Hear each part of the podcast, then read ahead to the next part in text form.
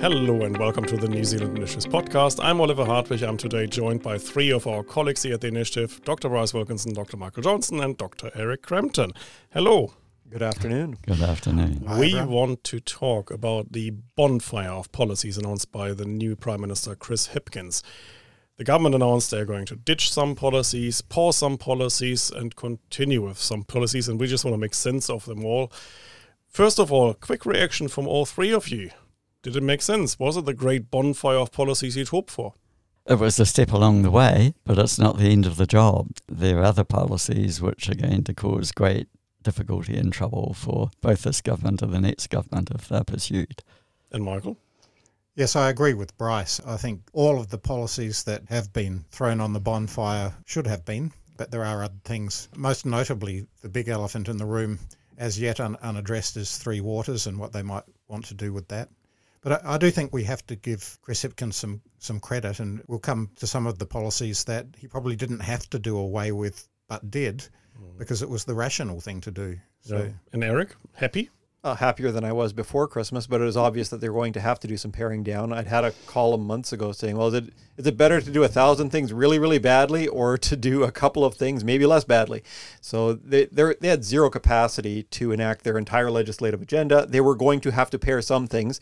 They got rid of or delayed some of the worst of them, but there are still lots of bad things coming through. Okay, maybe we start with the positives then. I think one of the most positive announcements was the end of biofuels, or actually the end of biofuel mandates. Eric, if you could just briefly explain what is a biofuel, what is a biofuel mandate, and why doesn't that mandate make sense? Sure. A biofuel is one where instead of taking hydrocarbons out of the ground, you grow stuff, turn it into hydrocarbons, and then run it through an engine. Now, So basically, you produce artificial petrol. uh, yeah, and that sort diesel. that kind of tech has been around for a while. It's always been fairly high cost. The tech keeps developing. And what did the government want to do with that? Well, they wanted to mandate biofuels into the fuel supply, so there'd be a requirement that fuels must contain at least a proportion of biofuels. Is that a bit like the E91 fuel you can buy in Australia? Well, and you can buy. I, I think BP has an ethanol blend here as mm-hmm. well, but a mandate on it's something entirely different. And especially when we remember that the emissions trading scheme has a binding cap. If a biofuel has fewer emissions, and it would because you sequester some carbon when you grow the stuff before you burn it, then we've already got plenty of incentive in the system to adopt biofuels when they make sense. And if you mandate it, by kind of by definition, either you're doing nothing or you're requiring the tech to come in before it's ready when it's still not cost effective. So getting rid of it would probably make fuels cheaper. cheaper than they otherwise would have been. hmm And it doesn't affect our overall emissions because Because if we had been doing biofuels, then fewer emissions credits would have been bought by the petrol companies, and more emission credits would have been bu- bought by everybody else. so for that particular policy bonfire, 10 out of 10. Absolutely. Great. Perfect. So uh, we've got one positive from the bonfire. Michael, I'm looking at you. We've got another one. That's free speech. Oh, yes. Tell us This, about this it. is very dear to my heart. Of course, last year the government announced shelving their first go at legislating against hate speech, in which all sorts of groups were going to be protected. And at the time, Kris Faafoi, who- who was the Justice Minister, and Jacinda Ardern herself were unable to really make clear what those laws were going to mean. Faafoi was famously unable to say whether saying rude things about baby boomers for their monopoly on the housing market or hegemony on the housing market could possibly incur hate speech on the grounds of ageism. Mm-hmm. So that was one thing that, that But got then ditched. Faafoi was gone. He was Ardern gone, was and then, gone. then we got Kiri Allen announcing later last year that hate speech legislation was back, albeit in a reduced form. At that point, the only thing left on the table was religion. People were not to be able to say hateful things on the basis of religious affiliation or about religions. And of course, that in many ways was the worst thing to leave on the table because, unlike things like race or sex, religious beliefs are mutable. They can change over mm. time, and there absolutely ought to be valid debate about them. So, so that's gone too. so now. that's gone too, and thank goodness for that, because I could see a, a, huge legal morass. You could end up with people. Essentially, they were going to be new blasphemy laws potentially. Oh. So full marks from you for the government on that one. Absolutely. But I, I, was expecting to have a bit of fun with this because I always re- list economist as my ethnicity on census, and I was planning on listing economist or economics as my religion on the census. And like Radio New Zealand commits blasphemy against economics about six times every ten minutes, right? Yes. And I could have brought them up on hate speech and now I can't. Well, there's still uh, hope yeah. for you because I think the whole thing is now parked with the Law Commission, right? That's right. So it might come it, back. It might come back, and that, that actually is a general caveat on quite a lot of this bonfire. Is that in fact Hipkins hasn't promised that none of it will ever come back, and that's something that should be borne in mind as we head towards the election.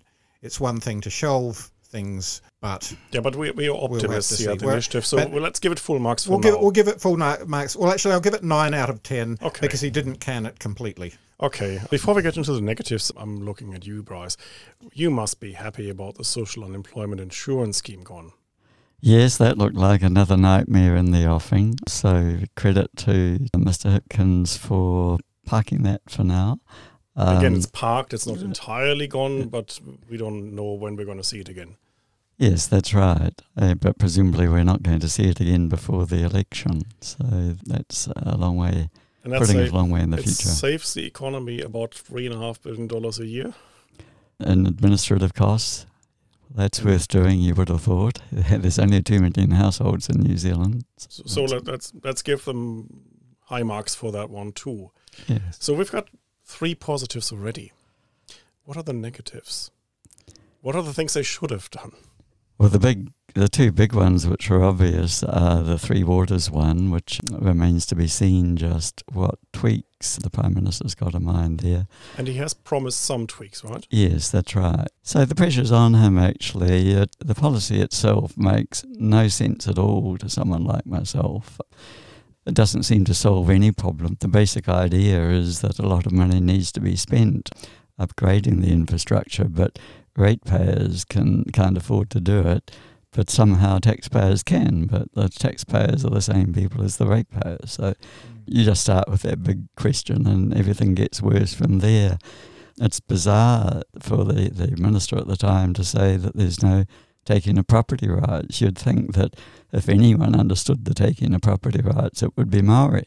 But here they are taking away from the ratepayers who've invested in those assets over years the rights to determine the use from them to get uh, future income from them. And I think there's another policy area which we would have liked to see some action on, and that is resource management. Eric, you just made a submission on Sunday afternoon to the uh, replacement bills uh, for the Resource Management Act. You would have liked to see some action on that one, I presume. Yeah, this one looks like it needs to be a do over. It is really weird writing that submission because we have been critics of the RMA basically since the before I got here, and rightly so. We've been strongly supportive of the government's urban growth agenda, and we know the government sees RM reform as they've built it as part of their urban growth agenda. But man, this thing isn't going to work. It's going to make things worse. It introduces a whole pile of legal uncertainty. It's going to have discretion for judges to decide among 18 objectives that don't have any proper definitions or weightings across them. It isn't going to help some things are important enough that you want to just pull the whole thing back and start over. There was at least a bit of a mention that the new local government minister now would be asked to look into this. Is that right?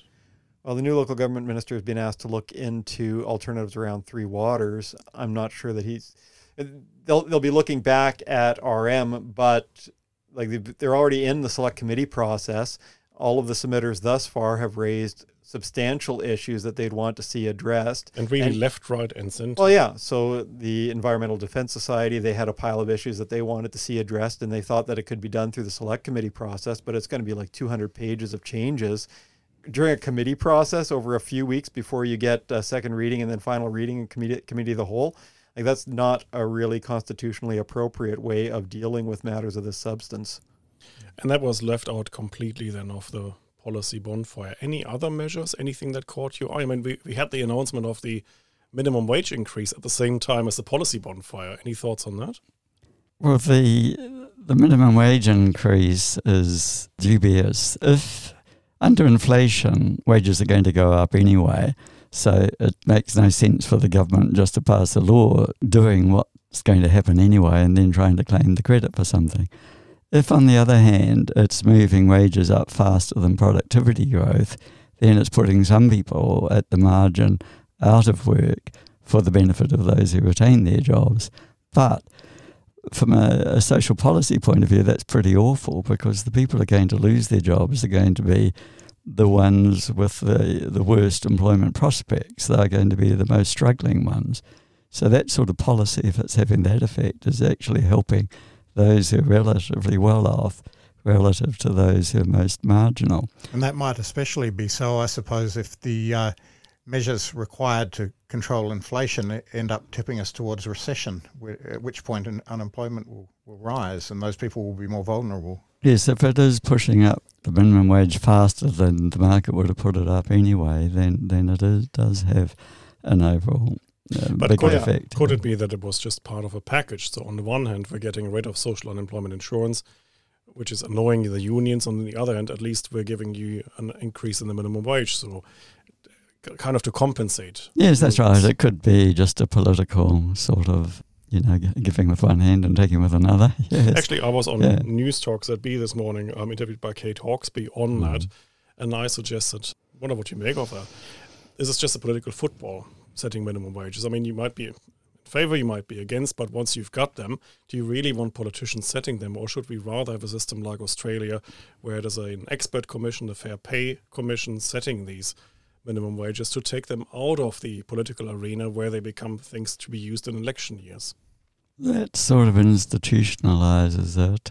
If the purpose is just political, maybe it's best just that the politicians are seen to be taking a, a political oh. mission. What do you think, Eric? Yeah.